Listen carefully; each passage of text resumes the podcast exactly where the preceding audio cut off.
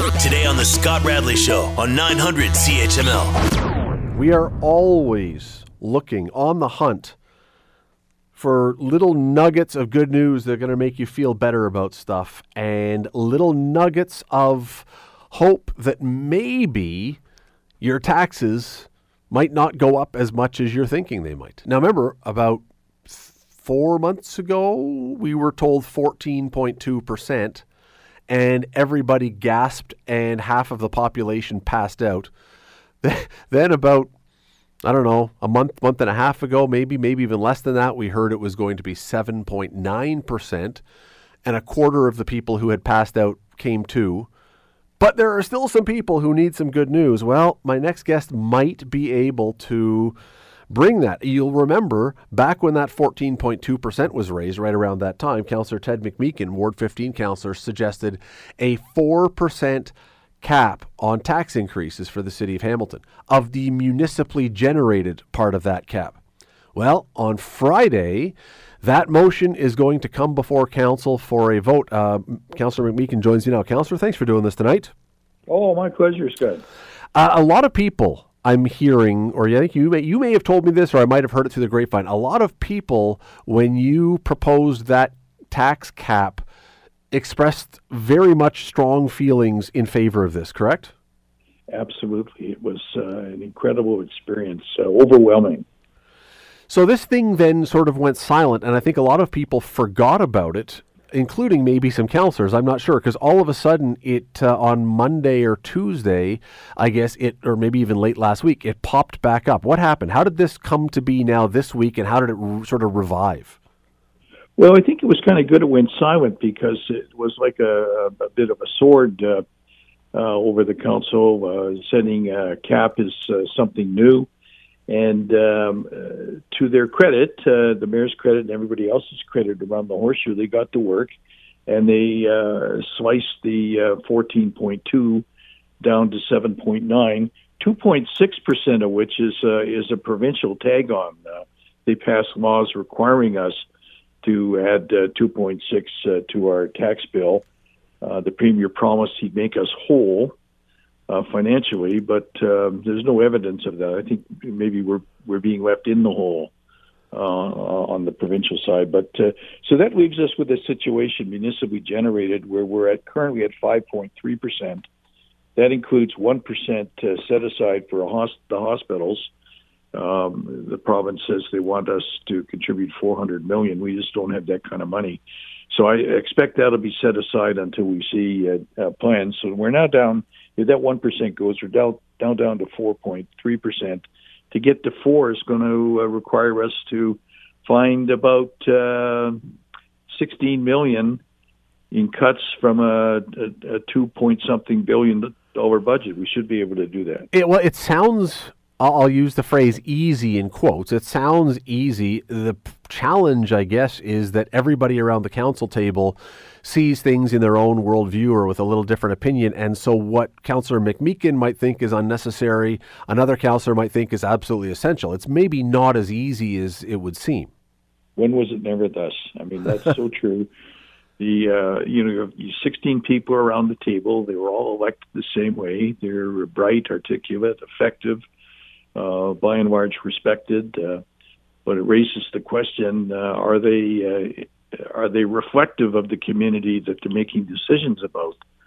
Uh, I don't think there are very many people in the city who would uh, would uh, tolerate. Uh, I know 14.2 percent, and many are having trouble with the 7.9. Um, municipalities are the least able, in terms of flexibility. You can't run a deficit. Uh, property tax and development charges are your primary sources of revenue, so we're we're somewhat limited there. So you've you've you've got tough choices to make. But in order to get to the position where that 16 million has to be cut, we go back to your motion of getting the 4% tax cap. Is Right. that going to pass on Friday? I think so. I I have every reason to believe it will. It, uh, um, as I say, if the hospital thing is held off for another year, uh, we're at four three. Um, if we can't shave uh, three tenths of a percent uh, off the uh, uh, current projection, and I think we will. By the way, uh, many of the counselors around the horseshoe have got a whole slew of ideas around how to how to cut costs, and there are a series of motions being prepared by different councillors now to articulate, you know, their specific ideas around cost cutting measures, and uh, I think we're going to get there. In fact, in fact, uh, my goal now is is to try to get uh, the municipal regenerated uh, uh, portion of the tax bill down to 3.2 percent. If we can if we can eliminate uh, you know a full percent, um, you know with the 2.6 from the province, we can come in at uh, 5.8, which was the same as we had last year, and even then we had uh, a fair bit of negative reaction. But but at least people would know that we've done our job.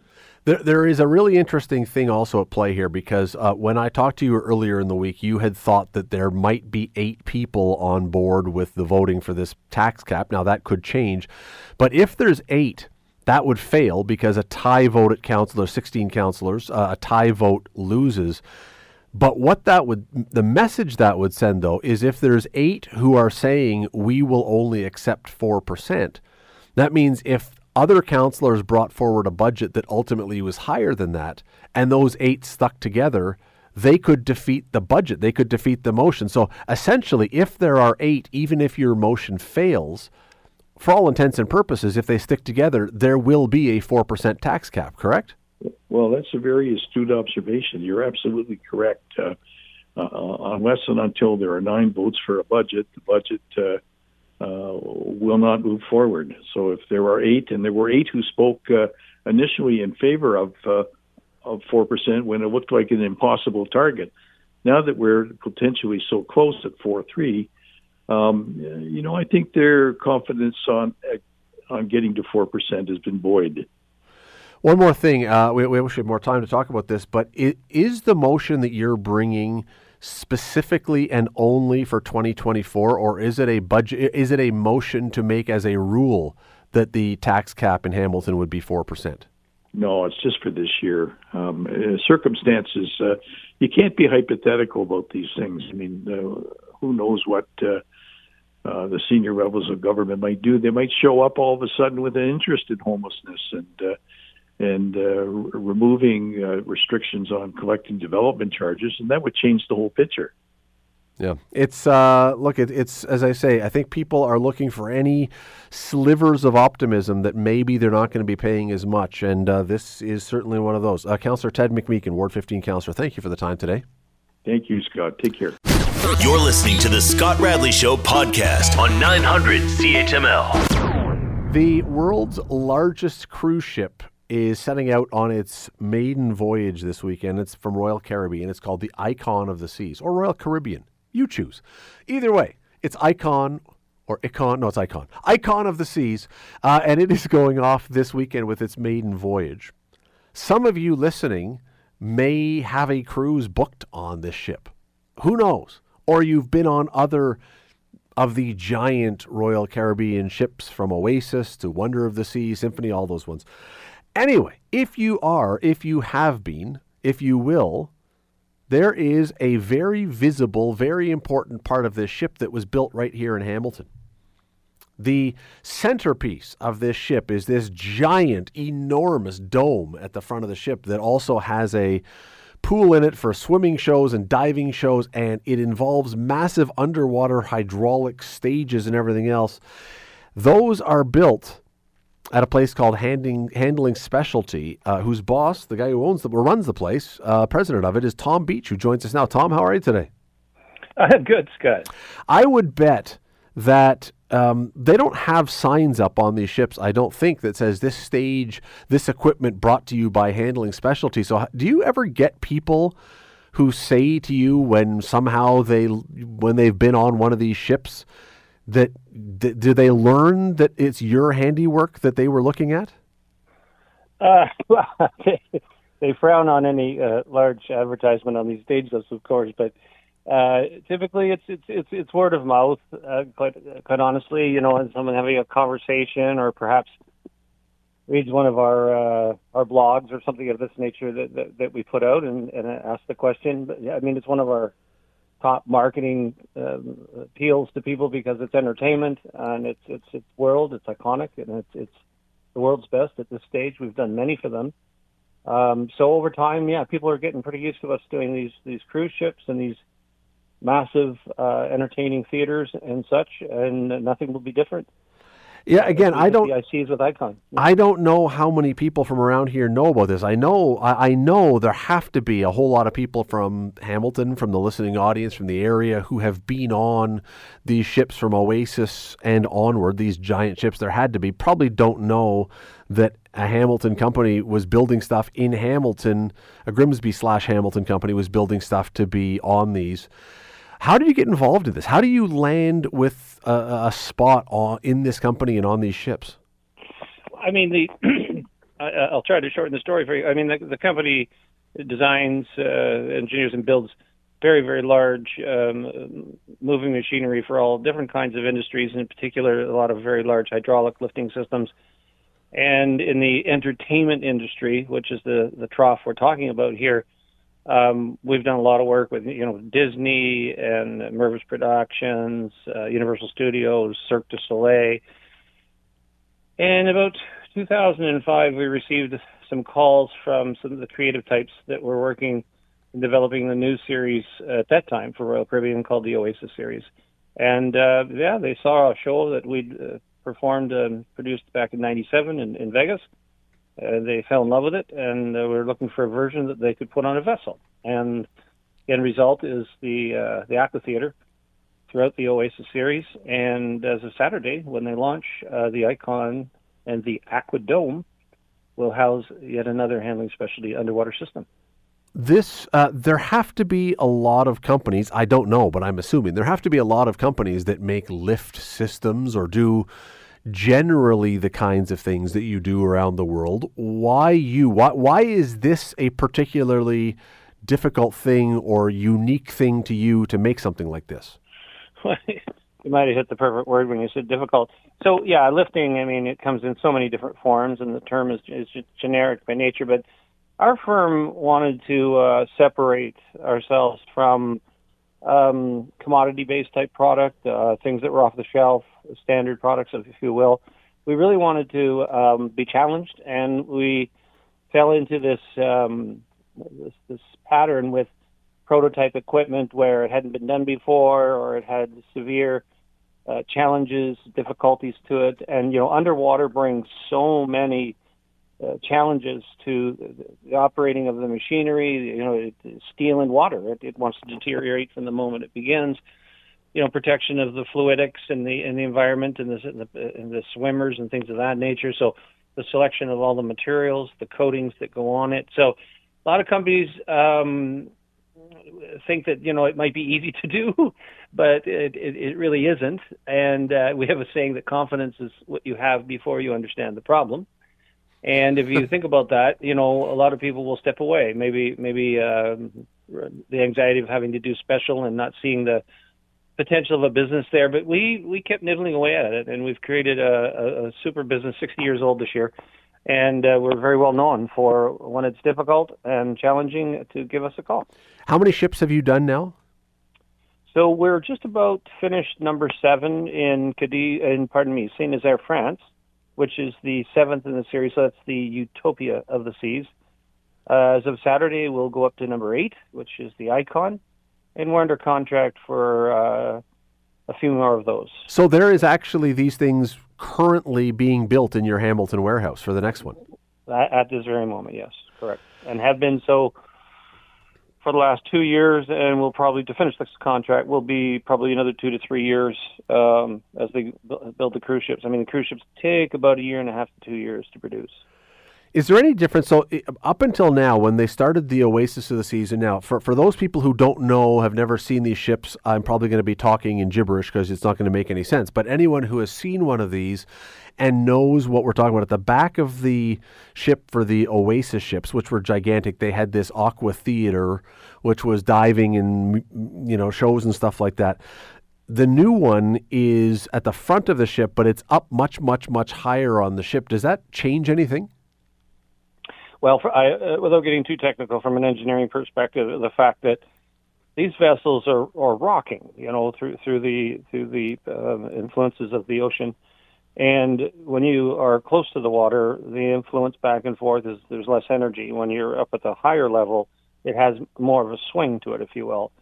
So they moved from level six at the stern to level 16 at the front. So all of the energy is amplified significantly as a result of that move. Um, so the containment and management of the water, which is moving around us and, and, and banging against us. So we had to put quite a few uh, additional engineering features into the product just to manage the loads that we would uh, we would absorb as a result of them putting the aquadome on, on level 16. Yeah, the whole thing just sounds remarkably complicated. Which uh, you know, w- uh, even if we had a full six-hour show, I don't know that you, you could explain the uh, engineering behind this. But it like it even even like I was thinking earlier that okay, you know what, you build one, you just replicate it, and you do it for all the future ships. The reason I ask that is because you know these things. It seems they're always looking to add something, change something something that would seemingly require that you are constantly changing something and adding something. Oh, absolutely. I mean, when you when you're doing something say three times, like this contract calls for for three different uh, individual projects, if you will, i Icon one, two, and three. It's called lessons learned. I mean, we're going to do the prototype, and the next time we're going to say, "Wow, next time we do this, we're going to do it this way and that way." So there's that part of it, but there's also the part where the Royal Caribbean production uh, folks, you know, they they work through their own shows with their own cues and their own challenges, and they see opportunities to to not so much save money, but operationally improve it. So yeah, in about four to five months after running, there's usually a, some chat about, hey Tom, what are, or Tom rather, Handling Specialty, what about this? What about that? How do you see this? How do you see that? So we have made tweaks and turns uh, along the way with it, uh, as opposed to you know a one-off kind of thing, and you finish it, and then it's sort of like, well, oh, you know, if we do it again, if we ever did it again, or something similar, we might change this and might change that just to, for improvement, continuous improvement, right? If you are uh, if you're going on one of these ships, uh, now you can know that Hamilton is uh, is on there as part of it. If you're not, and you have no idea what we're talking about because you have not even seen these ships, again, it, this is uh, Icon of the Seas is the size of a Central American country. I mean, it really is. This thing is enormous. Uh, go take a look online and uh, you'll see what we're talking about. Uh, Tom Beach, president of Handling Specialty. Thanks for doing this, Tom. Thanks for having me, Scott. You're listening to the Scott Radley Show podcast on 900 CHML. There was a um, a report that came out late last week. Uh, it was on CBC's Marketplace. Uh, it was also involving British researchers at the University of Bristol. And they were looking at when you watch a sporting event now, how much of the time, what percent of the time that you're watching a sporting event are you being exposed to gambling ads? Whether that's visually because something is on the screen or whether that's somebody talking about something to do with gambling. What is the percentage of time that you are exposed to gambling ads? I don't know what your guess would be. One person when I mentioned at the top of the show that we were going to be doing this, one person wrote in and said 85% of the time. No, no, no, it's not that high. It's not that high, but it is still high, I think. 21% of the time you spent watching every sports broadcast on average is selling gambling. Now, there are two ways to look at this. There is the one side that says, this is building sports. This is something people want. This is something that's giving people something they enjoy. This is free market. This is legal. Then there's the other side who says this is normalizing gambling. This is dangerous. This is too much. Let me bring in Steve McAllister. He I get the right line here. Uh, Steve is the editor in chief of Gaming News Canada. Joins us now. Steve, how are you today? Hey, great. Got you? I'm excellent. Thank you for doing this. Really appreciate you jumping on and talking about this because uh, you. I mean, look, you're the editor in chief of Gaming News Canada, but I don't think that it would be a shock to you that there are people on both sides of this argument. Some who feel this is a terrific thing that's this has now become legalized and people are taking advantage, and others who say they're concerned. Yeah, that's a great way to put it, Scott. I mean, I think it's this industry became legal and regulated in Ontario. Um, it'll be two years ago in April, and you have about 50, 50 new businesses in the province uh, operating sports betting and what we call online online games for customers. And yeah, I think when you get a new industry like that, you're going to advertise your product, going to want to attract customers but at the same time, I get the concerns people with easy access now to to apps to to play online casino or online poker or online slots, and obviously uh, with your my background to, to bet on sports, uh, a lot easier access maybe there was 20 years ago. Just to clarify, did you say there are 55 zero new companies who are in this industry now in Ontario legally?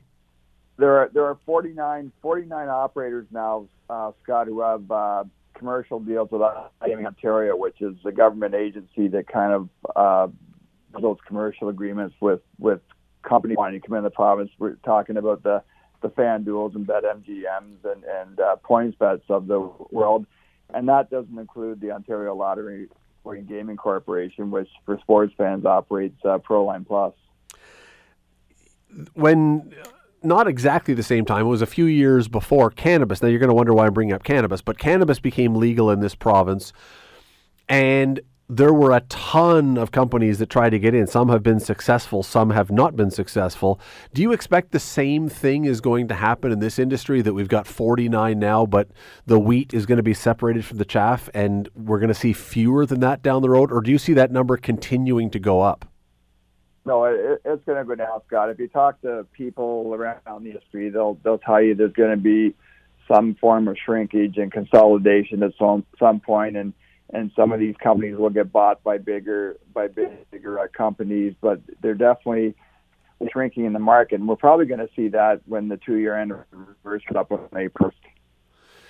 Did we know um, enough about the industry and the, the, did we know enough about what to expect? And when i say we i mean the government. Did, was enough known about what was going to happen or what needed to be done?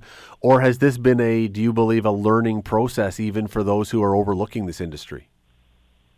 I don't think scott the government uh, expected the wave of uh, uh, you know advertising and marketing and sponsorship and social media posts that came with opening up the, the marketplace. And again, uh, just for context for your listeners, I mean, the Ontario uh, gambling market, the regulated market, is one of the largest regulated markets in North America right now, one of the largest regulated markets in, in the world. So you're talking about the billions of dollars being wagered um, uh, each year in in Ontario, and yeah, I think there was there people were caught off guard by the by the avalanche of advertising at, the beginning. And then, as we've seen, if you're a sports fan, you watch Sportsnet and you watch TSN, um, companies trying to integrate sports betting into into NHL or NBA or Major League Baseball broadcast. So I think certainly people weren't expecting that wave of, of branding at the at the onset. Uh, you know what? You're, you're you're absolutely right, Steve. Because I think that one of the surprises to me, uh, maybe not to other people, but to me is with most things. Let's say, you know, like for example, beer has always been a, a you know advertising on hockey broadcasts for as long as I can remember, probably as long as you can remember. Uh, but I don't ever remember Don Cherry or Ron MacLean back in the day cracking a Molson's while they were in the middle of coach's corner. It was it was there. It was an advertiser, but it wasn't integrated into the programming the same way that odds or gambling seems to have been integrated into the broadcasting the way it is now. Yeah, what I would say, Scott, is some some companies have done a better job than others. Um, I think uh, Hockey Night in Canada Sportsnet they it, it was really clumsy the, way they tried to integrate sports into into Hockey Night in Canada in the in the first year, and I think a lot actually a lot of criticism for the sports betting. Advertising has come from c- Canadians who watch Hockey Night in Canada and just felt it was too much. Um, you know, it seems to me that the, the sports interaction ties with Hockey Night is a little bit more seamless this year, and, and I think you know, commercials with Mitch Marner, Leon Draisaitl, and Chris Pronger. Those guys aren't giving you betting tips. It's more more a bit of fun, and so and I think FanDuel the relationship that FanDuel has with TSN um, it's worked for us. I know that I know there'll be people out there who will say that uh, there's too much FanDuel exposure on on TSN as well. As I say, you're working as the editor in chief of Gaming News Canada. You must get feedback, I'm guessing, from people about this industry. Did you hear or have you heard people saying, "Look, I don't mind"? sports betting, but man, I want to watch a game and all I seem to get is people talking about wagering. Have you heard that from people? Yeah, certainly, uh, Scott. And again, like like you, I mean, I'm I'm at the arenas, I'm at the ballparks. I mean, I'm I'm living up here in now in, in rural Ontario, so when I'm at the golf course in the summer, people will talk about the number of bets.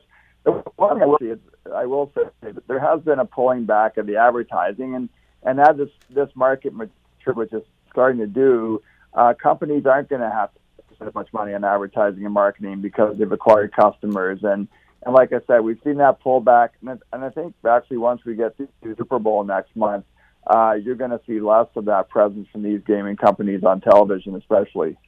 It does say something, I think, about how big the, for lack of a better word, black market sports gambling market must have been if there's this much of an industry for this, there had to have been a lot of people who were gambling before, or it's created a whole new market. Which one do you think it is? Yeah, no, I think you make a great point, Scott. I mean, if you this industry like betting is sports betting and, and gaming has been along has been around in Canada for for 25, 25 plus years. Um, what's different here is now you have a market where there's regulation and companies have to follow follow rules, and it is uh, it is a different environment for customers. Uh, there's also been a change though with with uh, in the digital space where now uh, it's, it is easy to have access to, to sportsbook apps and to play online casino games on on your phone. So that's that's a change. But I think anybody thought that, that that there hadn't been any sports betting in Ontario or across Canada before uh, single event sports betting le- legalized in 2021, you, you're fooling yourselves. Oh no, hundred uh, percent. Clearly, it existed. I I do wonder whether all this advertising has been designed to build a new audience that didn't necessarily exist for gambling before, or if it's designed to lure the share, the percentage of the gambling audience to the particular gambling site. Yeah, no, I, I think it's a little bit of both, Scott. I, I think for sure um, the, the, the sport the sports betting companies they, they will tell you that advertising on television or or having you know FanDuel sponsor TSN Overdrive, for example, that they're trying to get sports fans become sports betters. Um, no different that that a beer company would be trying to get uh, sports fans to become a, a Molson drinker or, or a Labatt drinker or a craft beer drinker. So uh, but at the same time, it's a very, very competitive, as we talked about at the at the outset. And and and again, so you are um, these these companies are also trying to attract those people who do better or, or online game on a regular basis. The one I would argue, and maybe you feel otherwise, but to me, the one if critics are out there, and they are out there, the one thing that they are most commenting on and most concerned about is the normalization of gambling. And I would suggest, especially for younger people who are maybe weren't gambling before, but this is now what you're just sort of supposed to do. Is that a is that a justifiable concern? If you have if if you do have the presence of of of uh, gambling companies on television, on, on social media, I, I think it's fair to say that normalized. That the one thing I will point out, Scott, is it's really, um, you know, you have to be over the age of 19 to bet, and and a 15 or 16 year old boy or girl just sign up for a sports book app. It's just not that not that easy. There's a lot of uh, a lot of checks and balances put in place that that don't allow that to uh, to to happen. And again, I think if you look at university students, there's been betting at universities and colleges, even going back to the days when when I was a university student, and a few a few decades ago. But but again, I think the this having those games on a smartphone or being able to place a bet on a smartphone now, and and the other factor as well is that in play become highly popular. So it's not uncommon if if you're a sports fan, the sport that you'll be sitting in front of your um, sitting at the TV night watching the Leafs and Jets games, and and you'll be placing bets while the game's going on just we got we only got to go here in a second, but just on that last point um, about the checks and balances. So I'm a 15 year old kid who is on my smartphone, and I am intrigued by these gambling ads, and so I decide I want to go and make a bet through one of these services. How how is it done that I cannot get on there? Because with a lot of other sites or things online, you can quite easily get through the checks and balances. How how do the companies make sure that you do have to be you are of the age that you have to be? Yeah, so you would have to give uh, you would have to give a credit card info or, or bank info to withdraw money, Scott. And and again, that's I I, I don't imagine many 15 year olds have a have a credit card. Uh, when you sign up for a, for an account, it's uh, it wants to know your profession or whether you're a college student. It, you have to submit your birth date. You have to actually submit. You have to take a, a picture of your a, a photo ID and, and download it on a sportsbook app. So this is a, a pretty intensive uh, pro, um, process to uh, to be accepted as a sportsbook customer. And one thing again, I think that's where the, the industry does get kind of unfairly tarnished. They they just assume that any kid can get a sportsbook app and in a regulated marketplace, that's just not the case. That is Steve McAllister. He is editor in chief of Gaming News Canada. Steve, really appreciate you taking time to talk about this today. Thank you. Great to talk to you again, Scott. You're listening to the Scott Radley Show podcast on 900 CHML. Monday at City Hall, the LRT Council Subcommittee is going to be receiving a report from the city that suggests that when the LRT is up and running, whenever that might be, that it is a private contractor, a, a, an outsourced contractor that should be put in charge of running it for at least 10 years. The city can be in charge of things like ticket sales or customer service, but the actual operating of the LRT should be done by a outsourced contractor. The explanation for this is that this could help drive prices down because I think, and I don't even think this, I, I know this, there are growing fears of how much this whole thing is going to cost. We don't know yet. And interestingly, and we'll get into this in a minute, interestingly, this report from the city still still doesn't give any idea of what it's going to cost to operate this system. That is the probably the number one piece of information people want to know. What is it going to cost? We still don't have any idea. Yet, in spite of that, the suggestion is a an outsourced contractor should get this. Well, I am reasonably confident that my next guest is not going to like that idea too much. His name is Eric Tuck. He's the president of the Amalgamated Transit Union, Local 107. That's the group that looks after the HSR drivers and employees. Eric, how are you tonight? I'm good, Scott. How are you, sir? I am good. How would my guessing be about the fact that you're not going to be a fan of that idea? You're 100% correct. uh, we, we've uh, we've advocated from the very beginning that uh, if we're going to have an LRT here in Hamilton, we're going to invest uh, $3.2 billion of taxpayers' money uh, and be on the hook for the operational costs and maintenance costs uh, going forward. Uh, we want to make sure that we get the very best LRT system that we can for our city. Well, and I can tell you, uh, when it comes to a private system, uh, they don't compare. They never have. Why? Okay. So you uh, and again, uh, look, people are going to understand that you've got an interest in this, and that's totally acceptable. That's why we're having you on here for your point of view. But why right. do you believe that a, a, an HSR operated system would be operated better, more cost efficient, better generally than something that was contracted out? So, so there's a number of things. When you look at some of the privatized systems that uh, we've been dealing with, and I'll point uh, just down the highway to the Eglinton Crosstown, I'll point to Ottawa LRT uh, with the problems that they've had there. In fact, they've had derailments, they've had shutdowns for uh, the system go down for months at a time. Um, the the uh, city is still on the hook for paying those private consortiums uh, for the operations and maintenance of those operations, even though they they were down more than they were actually up, and they were late coming on time. Uh, quite often, when you privatize these uh, systems, uh, are not coming in on budget. They uh, they do cut costs on the back of uh, their workers.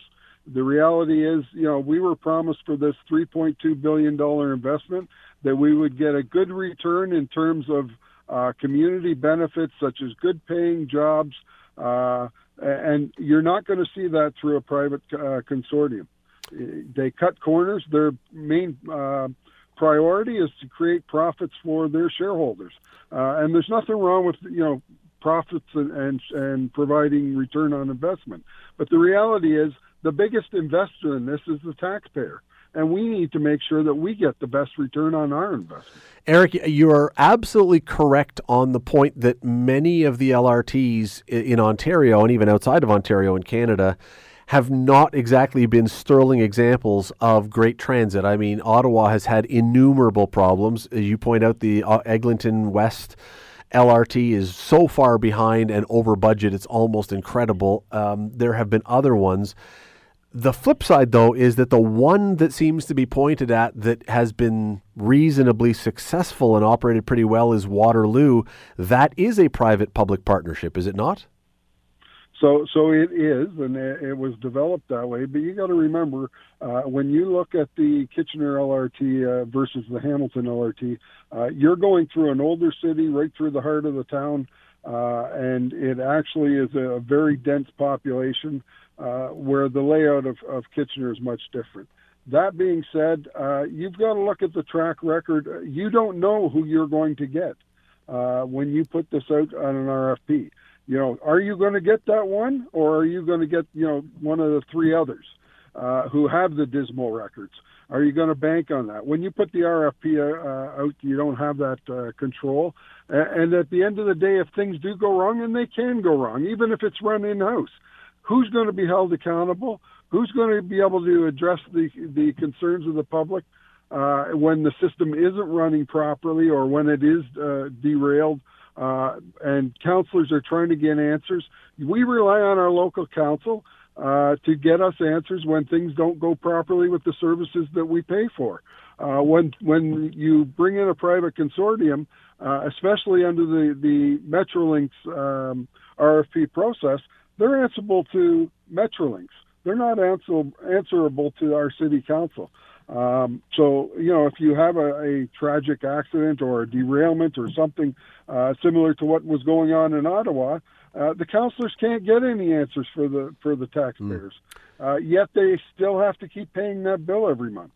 I almost wonder, Eric, and I don't know what you think about this. I almost wonder why we're even having a report coming to council yet or to the subcommittee until we have some idea what the cost is going to be. Because, quite honestly, as a taxpayer, I'm looking at this thinking, okay, you know what? If the money comes in, if the cost comes in at X and getting it to a contractor is going to be this, and giving it to the HSR to your union is going to be something else. At least I can then see. We we could be two million dollars a part a year. We could be equal, or we could be thirty million dollars a part a year. Those things seem to matter. I'm thinking to taxpayers about who's going to operate this. So there's two things that are missing out of this report. You are correct. There is not an overall cost comparison uh, that's been done. Um, when you look at the comparisons or comparators that they use uh, and the scoring mechanism that this committee used, and I'll remind you, when they talk about city staff, this is not staff that is working at HSR operating our day-to-day transit system. The staff report that we are looking at is actually an LRT committee uh, report, staff report. Uh, so Metrolinx provided, uh, you know, so many dollars to set up an LRT office to hire staff. The staff that was hired uh, is actually uh, the director from the Mississauga LRT uh, had very close ties to Metrolinx, understands the hoops and, and jumping through the hoops of Metrolinx, uh, and I think that has somewhat tainted the, the view. That being said, when you look at the scores that they are using, they have a 35% uh, overall um, uh, point system for um, uh, customer service. Uh, another 30% for accountability, and then 25% for liability and risk. Uh, and then there was a, a fourth category, and, and, you'll have to forgive me. I've, I've, only seen the report of like two hours ago, so fair enough. Really digested it fully. Uh, that being said, there's no score for safety, uh, and when you think about it, HSR has been operating transit in this city for 150 years. ATU has been operating transit in this city for 125 years, uh, safely, reliably, uh, and affordably uh, throughout the duration of history. That being said, uh, you also have to look at the fact that uh, when you talk about liability and risk, we've been running vehicles on these streets, large vehicles, and in fact, we we ran a rail system in this city, a street railway, and then, hence the name Hamilton Street Railway, uh, for over 70 years in this city.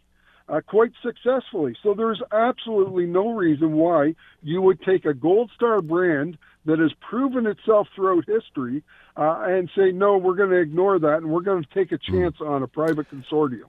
Eric, when the last uh, prediction that we got from the city, as far as I know, the last prediction we got from the city was that it was going to cost somewhere between 6.4 million a year and 16.5 million a year to run.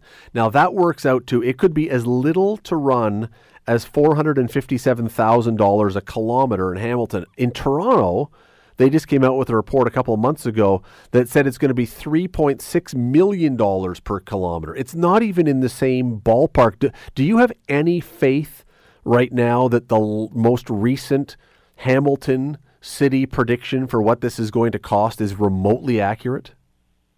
So, no, as you know, when this project was first announced, it was announced in 2014 by Kathleen Wynne. She floated a billion dollar system to start with to build it. Uh, and then, of course, that ballooned to 3.2 billion. And I'm guessing by the time the shovels go in the ground, you're going to be up around 5 billion uh, taxpayers' money. That's for the building. And you, your operational costs obviously are going to increase as well overall. So, no, we don't know what any of those numbers are accurately at this time. Um, but what I'm going to tell you is traditionally with, with transit systems and, and higher order transit, initially your costs are going to be much higher. But as you go throughout, uh, you know, in the long term, it starts to return. And that's the, one of the big concerns. When you you privatize that system, any returns, long-term returns, are going to go into profits instead of going back into the system. Uh, you look at our B-Line, that's the bread and butter of our entire transit system. That's the most lucrative part. Uh, and you want to hand that over to a private consortium. And you just have to look at the 407, what, what we did with that years ago. After we paid all the money to build it, uh, it got handed over to a private company to run, and now it's the most expensive highway in North America. Uh, why, why would we go down that road? We know uh, throughout history, we've invested in major projects. Yes, there's a big upfront cost uh, and investment, but the long-term goals, and you look at the subways, the long-term uh, return on subways, uh, any major high-order transit, yes, initially it does cost a lot more, but when you keep it in-house, eventually it turns around and it starts funding the, the rest of the, the system. That is Eric Tuck. He's the president of the Amalgamated Transit Union Local 107. Eric, thank you for this. Not a problem. Thank you, Scott. I appreciate the opportunity. The Scott Radley Show. Weekday evenings from 6 to 8 on 900 CHML.